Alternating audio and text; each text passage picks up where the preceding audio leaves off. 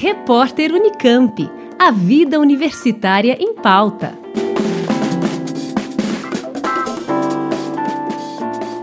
A FAPESP abriu inscrições para a segunda edição do programa Centelha, que tem como objetivo apoiar projetos de jovens empreendedores. A iniciativa nacional foi criada pelo Ministério da Ciência, Tecnologia, Inovações e a FINEP, financiadora de estudos e projetos.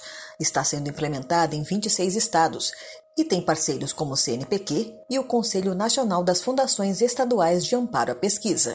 O edital para projetos desenvolvidos no estado de São Paulo recebe propostas até 25 de outubro.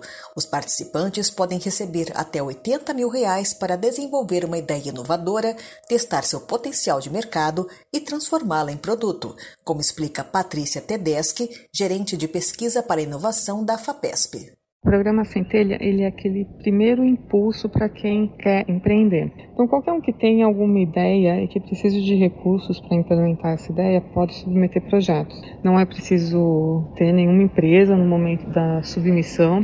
Aliás, essa até é uma restrição, né?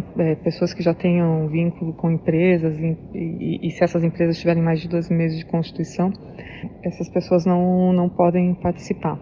Os temas são vários, desde biotecnologia, tecnologia da informação, química, segurança, privacidade de dados. Tem uma gama bem ampla de temas de interesse. O apoio da FAPESP vai ser de até R$80 mil por projeto. Esses recursos são compartilhados entre recursos orçamentários da FAPESP e recursos que a FAPESP recebeu do FNDCT, da FINEP, e também podem ser concedidos até R$26 mil em bolsas do CNPq.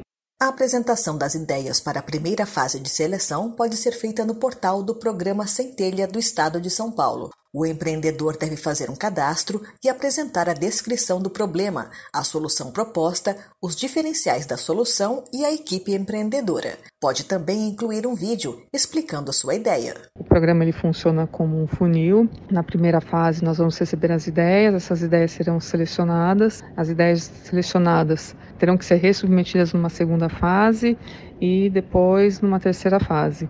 Em cada uma dessas fases o empreendedor ele vai receber capacitação para ir aperfeiçoando seu projeto no decorrer do programa.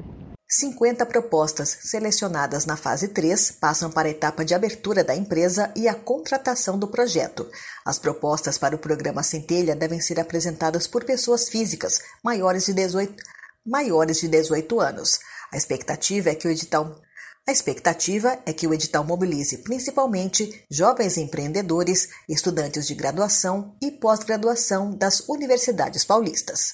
Liane Castro, Rádio Unesp FM.